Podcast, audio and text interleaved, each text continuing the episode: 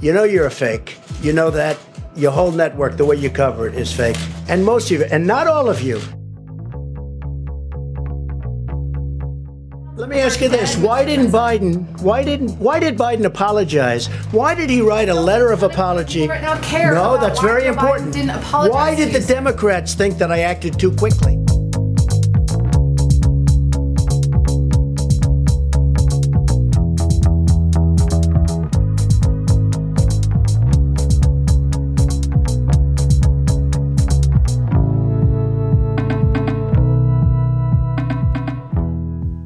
People of the audience, hello out there, wherever you are. Um, it's uh, it's another podcast, and it's another. Yeah, yeah, right, right, right. That's you always have to say that. By the way, so you're not listening to podcast Fiona, but people are always at the end of their podcast going, "Stay healthy, stay home." Can we do that Yeah, too? all. Yeah, we'll do that. We'll do that. We can come up with all the cliche because they're now cliche. I think. Um, yeah, yeah. I don't have a new sign off for this era, but yes, for for the people in the future that are listening or, or the present, this is still the era of the um, COVID nineteen virus, and so everyone is home basically, um, un- unless you it's sunny in Amsterdam, and then you're you're just near your home, but you might be outside. It's it's we got to talk about that maybe. Um, but so on the line, because of course we can't be uh, next to each other in person, uh, but on the line from Berlin, it's Fiona Krakenbürger. Hello, Fiona. Hello, Mark. I, I, I almost uh, carried on your last name too short or then too Yeah, long. No, but then you definitely caught it. yeah. Because I always just read Octopus Citizen. And then Well, I'm I like, always oh, call yeah. you Bicycle Mark. So yeah. Yeah. you can just Yeah. continue doing that. Yeah. Uh, but Fiona, you're home in Berlin. How is Berlin today as far as you know? In fact, I would say, as with many things at the moment, things are changing so fast. Um, but I think since probably two or three days, I would say cautiously that people are a bit more relaxed and that things are easing out a little bit concerning the numbers. The weather is nice. Um, and I think there's less insecurity in the air. So that is definitely helpful. And I would say people in Berlin are doing better. Um, but of course, we're still grappling and trying to um, cope with all the things that are happening. There are definitely people like myself who are at home who still have their jobs, who are getting their salaries paid, who are busy, who are not Yeah. alone, that are in a pretty um, good position. But then there's also, of course, a lot happening in the city that is hidden at home. We are definitely discussing a lot about families, um, domestic violence, um, stuff like that. So that's definitely keeping us busy. And then all the economical implications. But I would say that in general, the trend is towards a little bit less anxiety, a bit more assurance. I think people, when we're talking about the seven phases, what is it? Seven phases: uh, isolation, acceptance, uh, remorse, anger. We're definitely a bit more at acceptance, um, and people are now arranging with the situation, and there's more clarity Yeah. about what is this contact prohibition and what is allowed, what not. Um, that's definitely um, easing up a little bit, and and we're we still can go outside, so we actually get to um, feel that the weather is becoming better. We definitely get some sun if we want to. Uh, we can take walks. Uh, everyone's a runner these days. Uh, every- can be a marathon runner and a great cook at the end of this. Um, yeah, so things are good, better, um, still difficult. And for me personally, um, things are also okay. Yeah. Yeah, it's it's interesting to I mean it's not the only city, but it's certainly an important city when it comes to hey, people work in industries where they have probably been working at home occasionally for quite a long time. And so now they're in a situation where they're just going to do more of it. I mean, I think Berlin is a an example, maybe an exception if we go worldwide uh, to where many countries that's still not the case. Many capital cities, not necessarily the case. Yeah, I can imagine that the quota of graphic designers per thousand inhabitants probably pretty high. So yeah, we're still.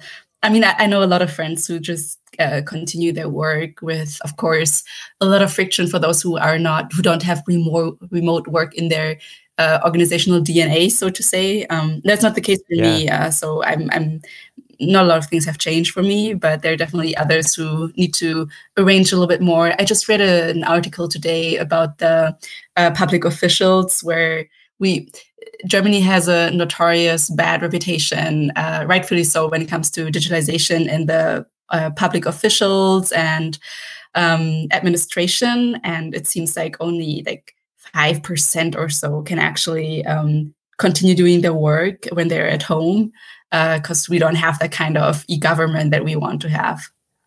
But that was them rejecting it out of principle, right? Like we don't want too much of this because it's it's interfering or invading our privacy or something. That- yeah, you should probably be somewhat familiar with the state of e-government in Germany, right? Because if you work with Wikimedia and the uh, open community in Germany.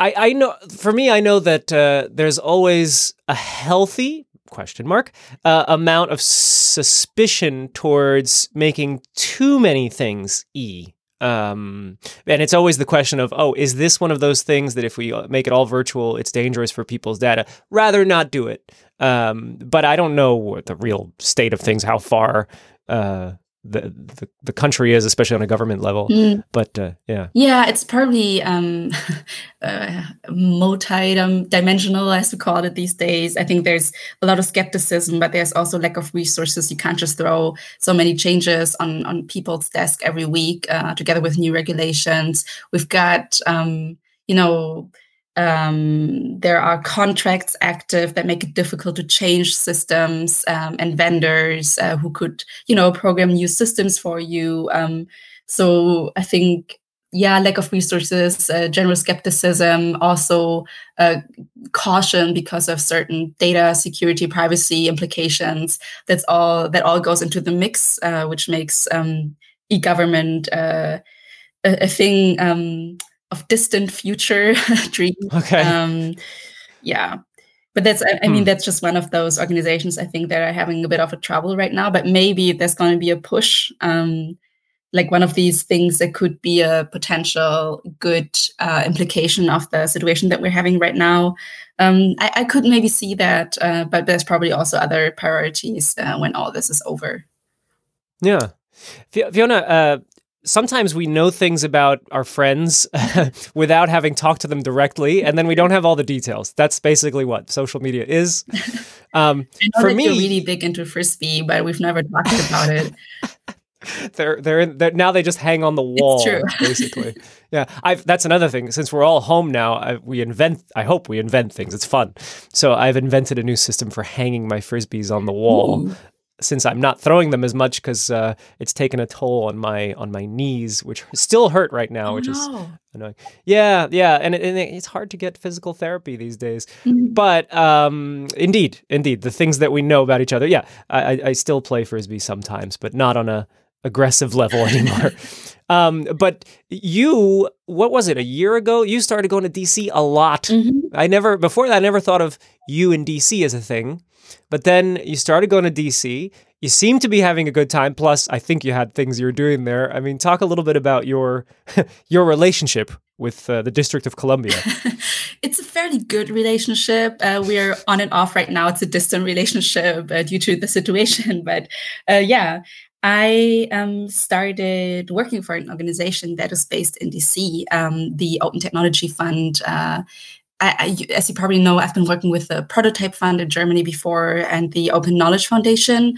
The Prototype Fund was a civic tech fund or is still. Um, and I, after five years at Open Knowledge Foundation, I was looking for something new. And I always had an eye out on uh, the Open Technology Fund because I was really um, wouldn't say a big fan, but I was really always impressed by the work and following what they're doing in terms of funding technology. And then I applied, and um, yeah, thankfully it worked out. And I joined the team in December 2018. And then in 2019, I spent a couple months in DC to um, yeah, just to get a, the whole a hold of the organization. Um, I spent my first three months in the job there for the sort of inauguration and um, getting used to the work and getting to know the processes. And then yep. since then, I've been going back for uh, usually one or two months um, to spend time with the team that is mostly dispersed around the world, but there are a couple people um, that are uh, based in DC. Yeah. Yeah, I know OTF they there have been projects over the years that they have put their support behind and they make quite a difference. Um, and also they have a gathering uh, maybe every year. I guess that's off mm-hmm. now, wherever that was going to be. Oh yeah, the OTF um, summit, that is true. For yeah. all the projects that we support. Yeah, somewhere in Asia normally, or uh, it depends. It's always um, in other places, but that's definitely something that I was really interested in. As the project fund also does that, um, and I think it's a great practice for funds to enable their um, the people that they support to meet each other and connect. Yeah, yeah. I guess we like with many things, but um, the world of open source, the world of um, uh, well, I'm going to say activism um, in technology. There's always this element of meeting, uh, and you know, what are we? We're in April. There would have been the IFF. Oh yeah, yeah, yeah uh, Internet Freedom Forum in Valencia. That's like a yearly thing. I think people look forward to it. I think it has some usefulness. I was supposed to go, I think. I can't remember anymore because now it's all a blur. But uh, all these events, right, are now not going to happen. And on the same hand, these are technology related uh, groups of people around the world. So uh, I don't think it throws them off either. You know, they're still able to talk. It's just this, yeah, that element of meeting in person yeah. Uh, that is now removed. Yeah, I would say for those that are, let's say, well established in the community, it's probably not that much of a deal. I think we can all handle the situation and look forward to meeting next year in Valencia or the other internet freedom related uh, yeah. events. But it's definitely I feel like these events are usually a good entry point for new people working on technology that need to meet. Um, and it's always you know, we do meet, uh, we have all these technical um, tools uh, that we like and dislike about establishing trust between each other. Um, but there's nothing like an in person meeting, of course, um, that definitely establishes the trust that is needed in these communities that are really affected by um, sanctions from governments or other um, uh, um, players or actors in the field. So it's definitely it's really a bummer we can't meet, but I think um, it's it's definitely not um, as dramatic if we consider what we hope for that we can meet next year again. Yeah. You you mentioned it a little bit in the beginning. Um, the the the areas or aspects of life right now that I think there's an element of what you're worried about, but there's also an element of what or the organizations you're involved with worry about. Um, let's go with you mm-hmm. personally. Um, wh- you mentioned, for example, uh, domestic violence uh, or what's going on in the homes now. I, I, think people have heard or have thought about this, but just in case, um, you know, what do you what do you want to know or what are you concerned about um, that now is perhaps more prevalent uh, or just you know this is the time to to really talk about it and, and see. And and then the question of what can be done is a yeah. another thing. Well i mean i'm i'm, I'm definitely not an expert on um, as, as for example social workers are but friends of mine are social workers and they i've talked with them a little bit about the situation and the concerns that they have. But in general you know um, it, it's kind of echoing the the um, protests or like the political statements from i guess uh, from back in the decades the more things are moved into the private um, the mm-hmm. more they elude any kind of control or support and um, i think in any kind of country i think today or yesterday someone from the world health organization appealed to every government to provide structures um, of support for women especially but i guess also families and children who are trapped in places where they should be safe, um, which is their home. Um, and usually, you know, there are places, there are ways how you can flee your home if you unfortunately have to find a place for refuge that is not your home.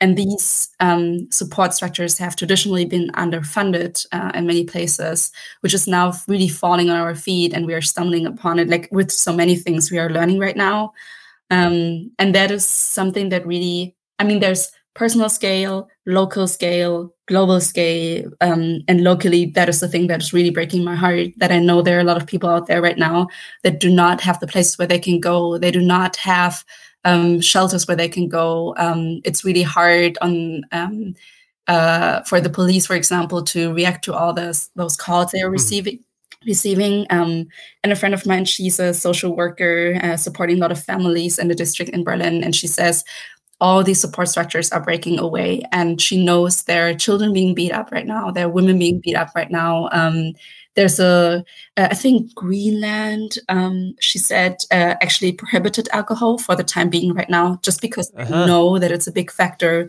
and my friend yeah. said she actually would welcome that as well, even though it of course brings other problems with it for people that are um, could become more aggressive over the first one or two days when they drink uh, can't access alcohol. But uh, for families, it's definitely a factor that is propelling uh, threats up. Um, and yeah, it's just you know every kind of volunteer support, every kind of support that visits you at their homes. Um, all that is breaking away for an um, for a time that is not yet really known how long it would take. Uh, yeah. So that's definitely a huge problem. And there have been other places who've been trying a little bit to accommodate that. For example, I think pharmacies in France have been offering um, services or support when people said something like a code word um, Ooh, to offer support to women. Uh, hotels are opening up for people that need shelter. And yeah, yeah I think with so many things, um, when I first heard about the cases of domestic violence going up in China, I think I thought, wow, this is such a poor um, like we're becoming witness of like the many ways in how our society is really flawed. Um, and that is becoming very very clear right now as well. And it's saddening and disappointing and somewhat an embarrassment that this is becoming such a problem right now. And uh, we don't only have to do deal with the pa- pandemic but we also have to deal with the fact that this kind of like power imbalances is very common in german households and uh, elsewhere. Yeah yeah, the the element of uh, you put it really well. I think I'm gonna have to listen back to it, but um, of how flawed our societies are. It, it always makes me think like you know we are just uh, things can look good and yeah. function, yeah. but it's just like a facade that is made of I don't know something flimsy. Uh, and now, it, if it comes down in any way, you'll find there's nothing behind it. Um, I still of course, listen to a ton of podcasts. um, I now I feel like an antisocial person because I, in my own home, I live with my partner, and I wear headphones during certain hours of the day because I used to just blast the podcast. I'm working from home, but now I want to be considerate, so I have headphones on. But uh, and so trying to keep listening. It's interesting. I also live with my partner, and we both work from home. How is home office working out for you? Has it always been this way, or did you have to change any kind of like Oh, it's it's way different. I mean, first of all, we have to talk about cooking at some point, but uh, I spent a lot of time cooking meals. Not that I never worried about meals for myself, but I I, I didn't. I have a thing where I, if I'm cooking for more than just me, I want to do something a little extra, or I want to do it right. Uh, so lunch takes much longer now. Yeah, but isn't uh, it great how you suddenly have time for these ridiculously complex meals all of a sudden? uh, I just started making um, I think that was my highlight. Then you have to tell me yours. But I, I think a couple days ago, I started making vegetarian fish sauce, and not just because I wanted to have vegetarian fish sauce, but no, because I wanted to make kimchi the next day. and yeah. obviously, I needed like a vegetarian replacement for that. By the way, cooking nori leaves in water really does the job.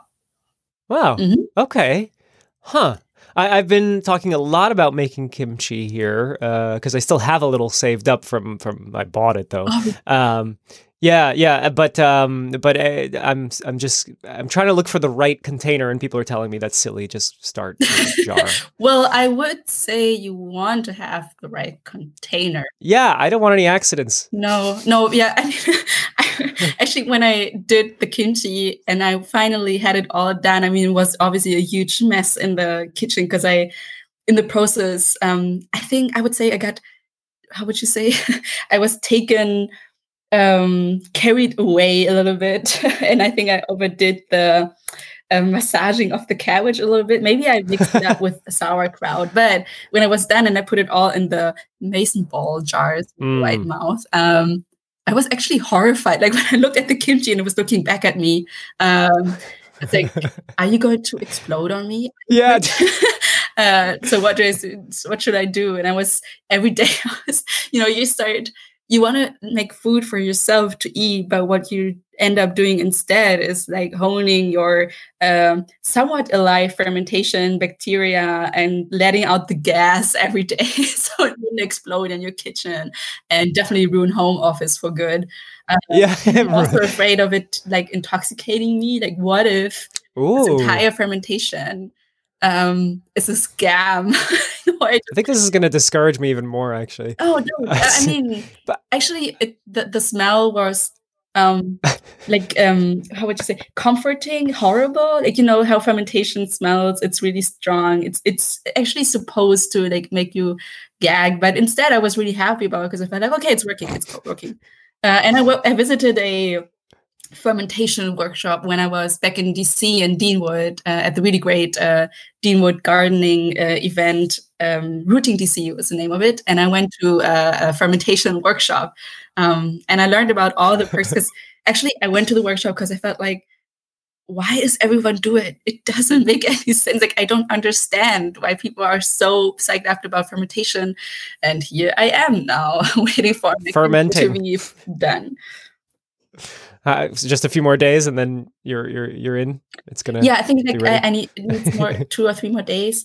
If you okay. do it, a big recommendation: as long as you can, try to get the uh, Korean chili flakes. That's the thing. Yeah. For the color, I don't have it, so it just looks disgusting. But okay. Um, if you don't want your kimchi yeah. to lie in some like brownish muddy waters and instead being uh, uh looking like really appealing, um, you need to get those flakes. But it's kind of hard to get these this, these days because I suppose they're not essential. You're right. Uh, the the home the home life is also like I have mama dough, you know, uh, sourdough, and I've had this thing for maybe four years, and I've always sort of I've treated it okay. Um, I keep it alive. Sometimes it gets borderline, then I bring it back. But now it's never been so healthy because I check on it almost every day. So, um, explain to me: Did you just say you had it for years? Yes. so it's been hanging out in your apartment for years and it's been alive. So I learned about. Does it pay rent? no, no, but it occupies quite a space in my tiny fridge. Yeah. Um, but I learned about it from um, from a pizza maker, a friend of mine who, although we, we, we went to school together for social sciences, but he, he, he runs a pizzeria. And um, he gave me some of his mama dough, which he explained. You, you, this is a you gotta care for this thing. And if he went on vacation, he took it with him, or he or he left someone in charge. He only drives, I think, on his vacations. He Wait, goes to okay, Italy. So did you say mama dough? Yeah, I say mama dough. I don't know what language that comes from, uh, but it's a sourdough starter. Okay. I see that on the internet. Oh, so it's not like mother dough. I think in some languages it's known as mama dough. Okay. I don't know. Maybe he said that from Italian. I I, I don't know why we call it mama dough. Yeah, I was just wondering if there was really mother dough. I, I okay, the starter, the starter. Yeah. Moederdeeg in Dutch. Oh yeah, yeah, yeah, yeah, yeah. It's it's mama dough, but also because you give it to others, right? It's a thing, and this is another development in the last few weeks. No one ever really cared that I have such a thing. but now I've had two friends say, "Oh, we're messing around with bread. Uh, you can't get yeast anymore. I think, uh, Mark, can we have some of your mama dough?" and uh, and now I'm looking at my mama dough like, "You need to dress up because we're gonna go out." so I'm feeding it extra and like kind of working on its color. And I want it to be really presentable. Yeah, it'll be it the best version of itself, like literally. wear your Sunday best. We're going out there and you're going to start living with someone else. Pieces of you, oh, anyway. oh, God, that's horrible. yeah. Actually, in Germany, um, and if there are German listeners uh, who've been there are. who are not okay, good. Oh, uh, I'm second part. they will crack up laughing, but there used to be a thing called Hermann, and it still exists. It's um, uh, we gave it a name, the sourdough starter, that was passed around. And when I was in elementary school, I think it was making the rounds among mothers. And I think every second person had the um, joyful experience of going into the kitchen in the morning and seeing Hermann dripping from the fridge and just what? basically starting to devour your apartment because that's where you were supposed to put your Hermann. Uh, but wow. some people just didn't work out. Uh, you, you added water and wow. then it just uh, bloated too much. And it was just like, I think it happened to me, uh, to my mom. It happened to two other moms that Hermann was um, creepily climbing down the fridge, uh, trying to kill you. Uh, oh, wow. You, add you to their sourdough mix. Um, oh, Okay. J- just to add some some information, then the the mama dough in the fridge slows down its uh, its growth, so it actually doesn't change much day to day. Not much, a little. Um, yeah. Ah, okay. Yeah, the, the Hermann you're supposed to put outside for I think oh, two yeah. or three days or something. Oh, then it'll start doing yeah. things. Yeah.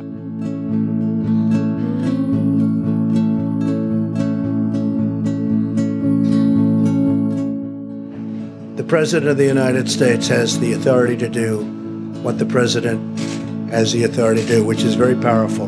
The President of the United States calls the shot.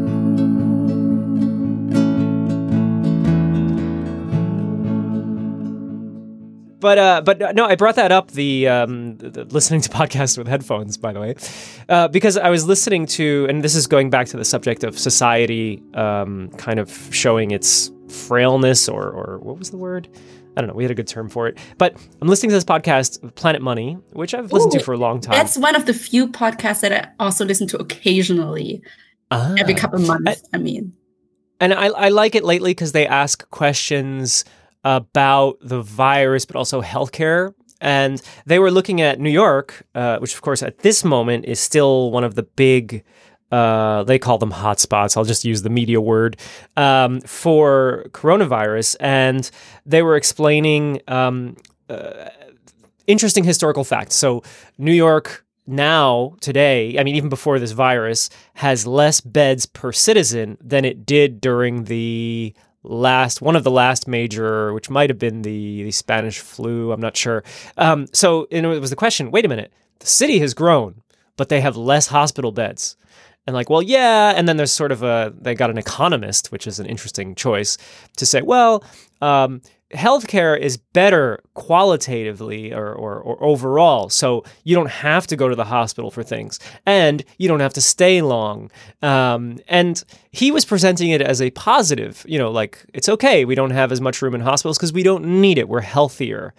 Um, but I don't know, you know, and then they were talking about how, on the other hand, if there's ever a big problem, uh, we need all kinds of field hospitals and conference centers, and we don't have equipment. And um, and this just, yeah, when you said seeing how society is uh, f- frail and kind of uh, just not what it claims to be, uh, th- listening to this show kind of reminded me of that. Yeah, I think in, in many ways, you know, when I think about healthcare system in Germany or elsewhere, there's a degree of understanding that I think a lot of us have, which can be um, scary, but I think we understand that a system cannot permanently be equipped for the worst case scenario for economical reasons.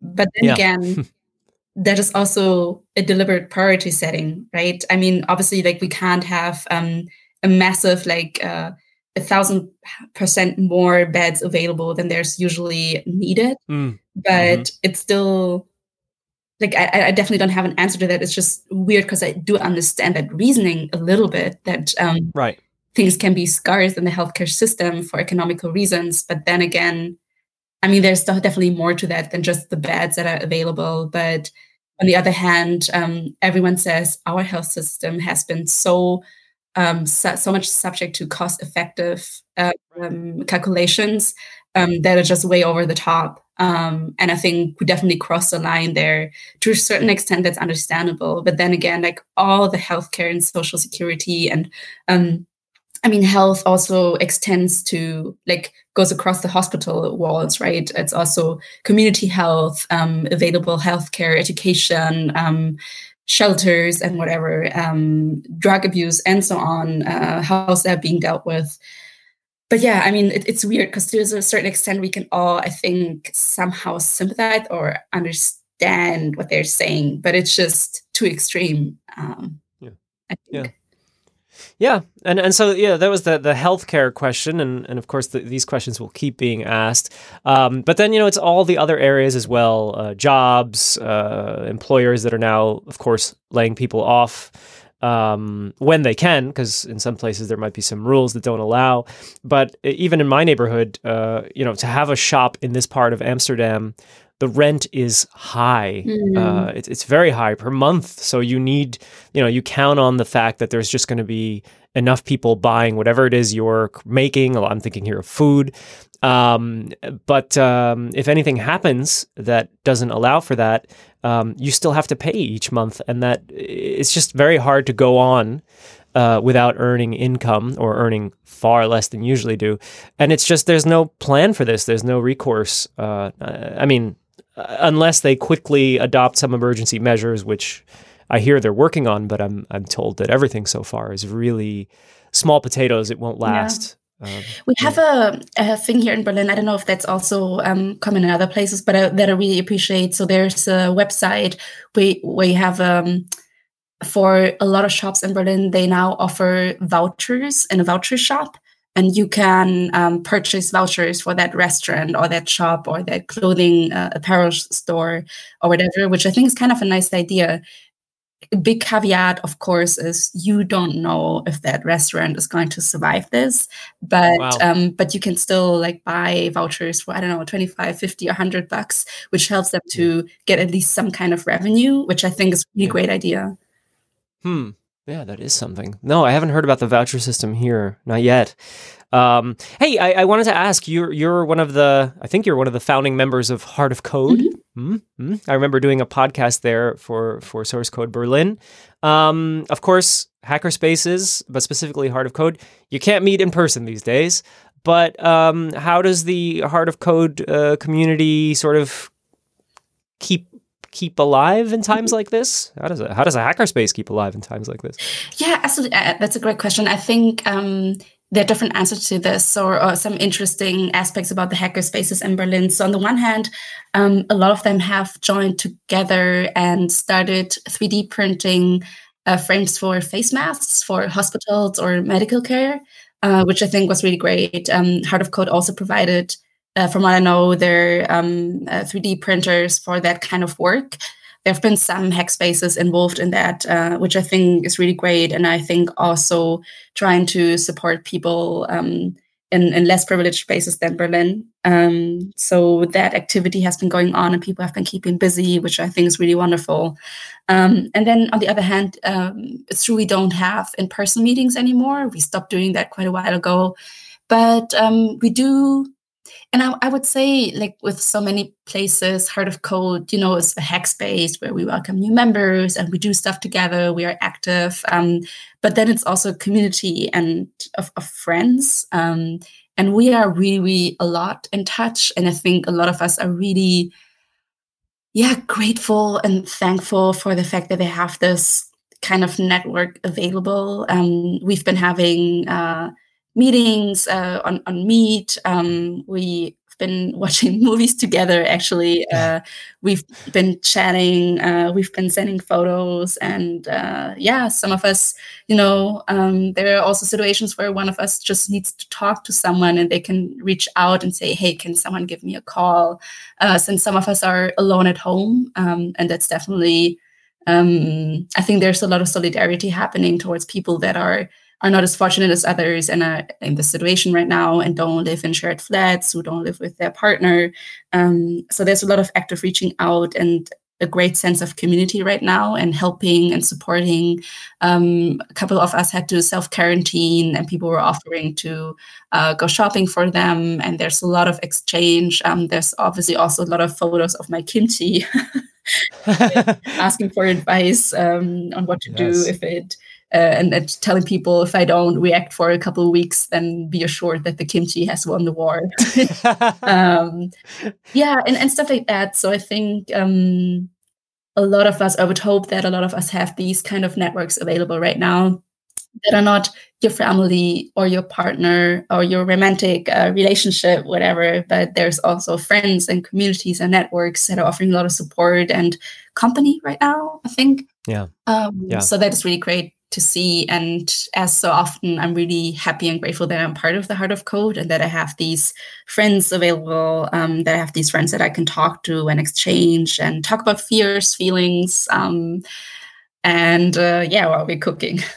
It's nice to know that you know that when the hackerspace movement i'll call it a movement mm-hmm. because that's what it was is um, it was always about at some level we're going to get together in this space and we're going to do and you know wonderful creative things uh, in person. But now it's like the great thing is maybe like you said before, the in-person stuff helps you establish some trust, some bond. But that bond or that that uh, connection now lives on, uh, even if we can't see each other right now, um, and we can help each other out uh, right now uh, by having these conversations, be it about a topic that is um, emotional or, or, or uh, extremely serious, let's say, or something is not that kimchi isn't serious, but uh, perhaps less essential? Question mark.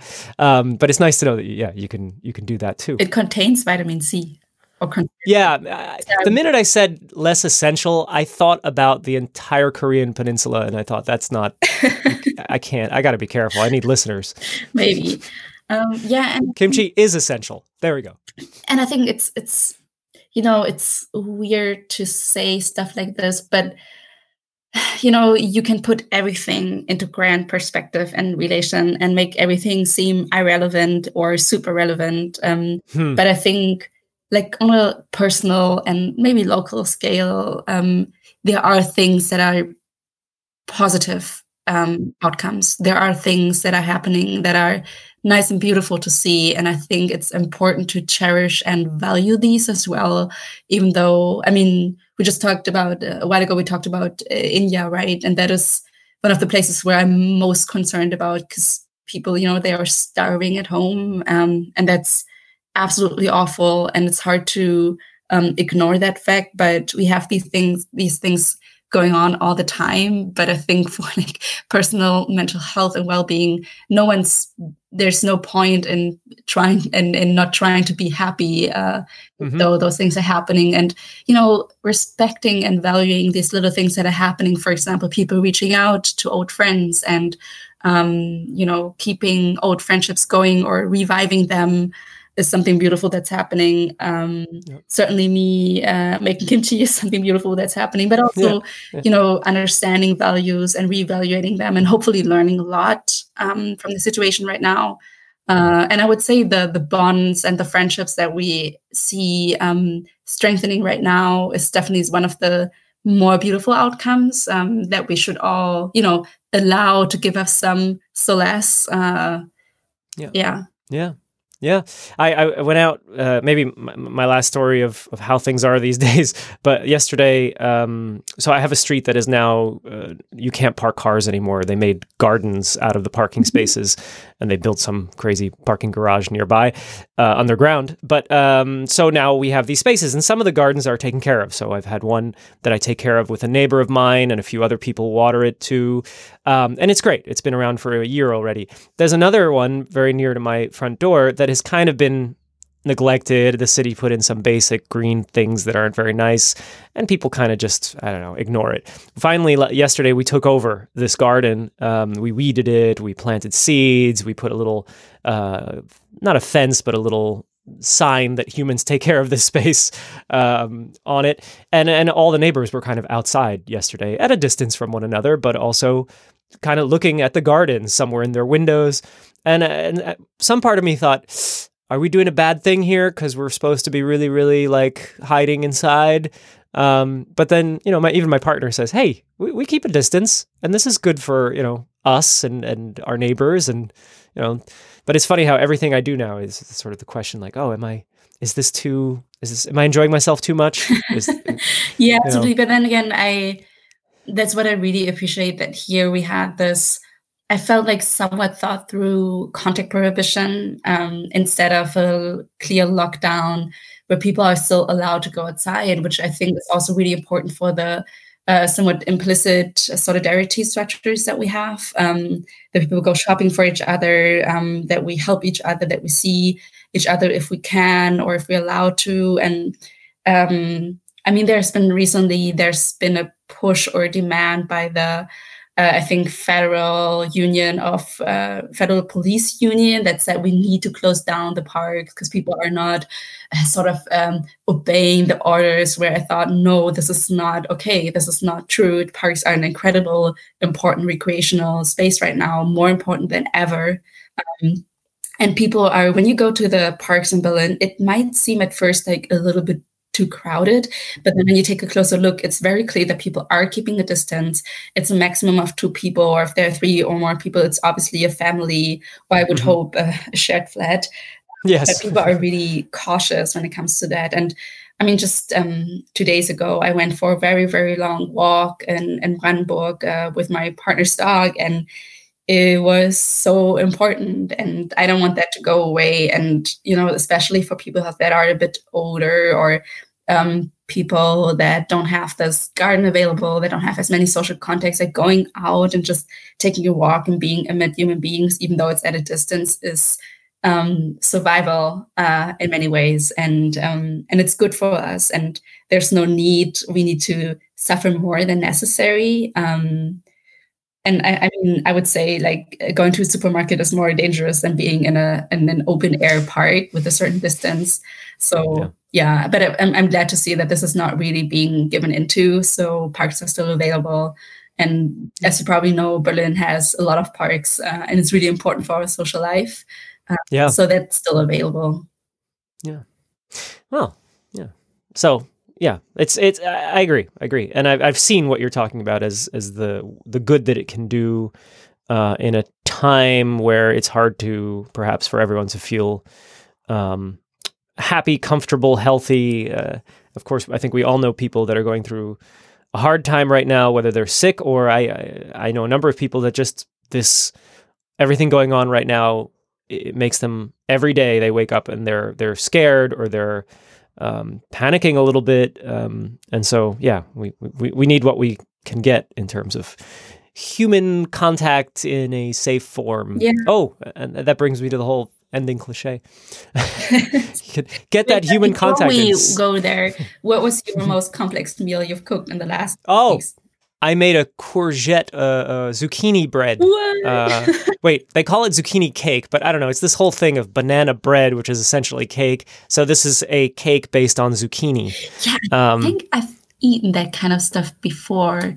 Yeah, that's great. Yeah, I, really I, I recall it. I I recall being a bit disgusted or like turned off. Uh, but then I, I ate a piece, obviously, because I always yeah. do. Um, and it was actually delicious. Yeah, yeah, see, good stuff. Uh, and I think after that, the most complicated thing I made was a. I, I found this recipe for um, sweet potato uh, burritos. what? Yeah, and so it involved a lot of things, and and a slow cooking of a lot of things in a large pot. Um, so that just made it feel very complicated. In the end, the taste was super, mostly because of the sweet potato, despite all the other characters involved. Um, and it was just really easy to eat, actually, for something yeah, so complex. Isn't it funny? I feel like there are a lot of gorgeous meals out there that basically came out of the need for a good leftover meal but that yeah. only works when you traditionally have a lot of mexican leftovers because you cook mexican food all the time um, or tex-mex. Uh, but if you don't you have to shop all these things. Yes. And yeah. cook them uh, yeah yeah, you might think, oh, I have a lot of can, if it's cans, I have a lot of canned food. This is going to last me forever. But if you make a good giant pot of something that goes into a burrito, you're gonna you're gonna run out of canned food pretty fast. Although you'll have leftovers. So. Yes, you will. You yeah, yeah. Fiona, it's great to talk to you. Um, yeah, thank you so much for reaching out. Yeah, and and I mean, I've, I've I keep an eye on your activities anyway, but this helps fill in the blanks, mm-hmm. and I'm glad to be able to share it with people. I think that a lot of things that we talk about, be they food or be they life, wait, life is food, but um, I think that many people can relate, and it's also some people will say, "Oh, I'm tired of talking about the virus," but I think what we're more talking about is is humanity and and how how's humanity doing, and and what can we do within the spaces we have. Yeah, it's true. Um, yeah, we're definitely talking about things that make us human right now, even though we yep. are stripped away from other things that we thought are very human, like mobility, hmm. visiting people, hugging people, or working. And now it's um, we have to uh, cling to other things um, that are not less human at all. Well said. so, yeah, it's great to hear from you. Uh, I'll put in links to some of the things that we've talked about, including Heart of Code and at, at Octopus Citizen, of course. um, and if you think of something else that I shouldn't miss on linking, you can just tell me later. I'll I'll throw it in. Um, yeah, but thank you. Thank you too. Fiona Krakenbürger works at the Open Tech Fund, is also a lover of Heart of Code. She also likes diversity, organizations, internet freedom, possibly kimchi. You can follow her at at Octopus Citizen on Twitter. And that will do it for this edition of Citizen Reporter. I want to mention that music for today's podcast, this song and also previously in the program, is by Tom Brousseau, who, like so many artists, can't do the thing he does best, which is tour and, of course, play wonderful music. So he has two albums available now. You can find him online at Tom Brousseau, and Tom is gracious enough to always let me use his music. Anyway, until next time, all the links are on citizenreporter.org. Subscribe, follow, whatever it is you can do to get the program. I appreciate you listening, and I'll be back very soon. Next up, we're going to Kansas City. Until then, I'm Mark Fonseca Rendeiro. See you.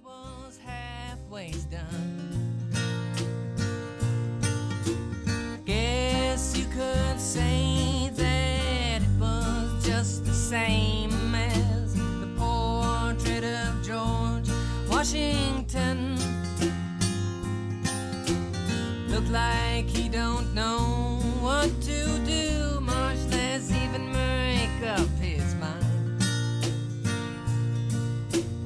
I Words in Anthony's mouth, by the way, and I like him.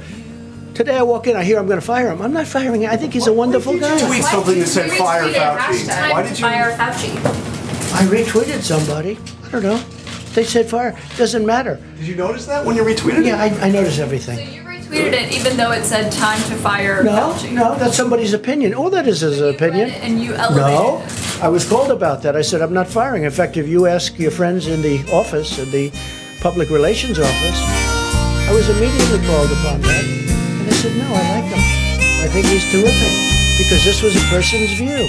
Not everybody's happy with Anthony. Not everybody's happy with everybody. But I will tell you, we have done a job the likes of which nobody's ever done. The mobilization, getting of equipment, all of the things we've done. Nobody's ever done a job like this. We have 50 governors and territories, by the way. People don't ever mention that. We have territories. Accident and the sun the color of the room. It's too late now straighten things out. We'll have to like it is. Constantly reminded each and every time when my eyes look up to the wall. Things just sort of happen in a way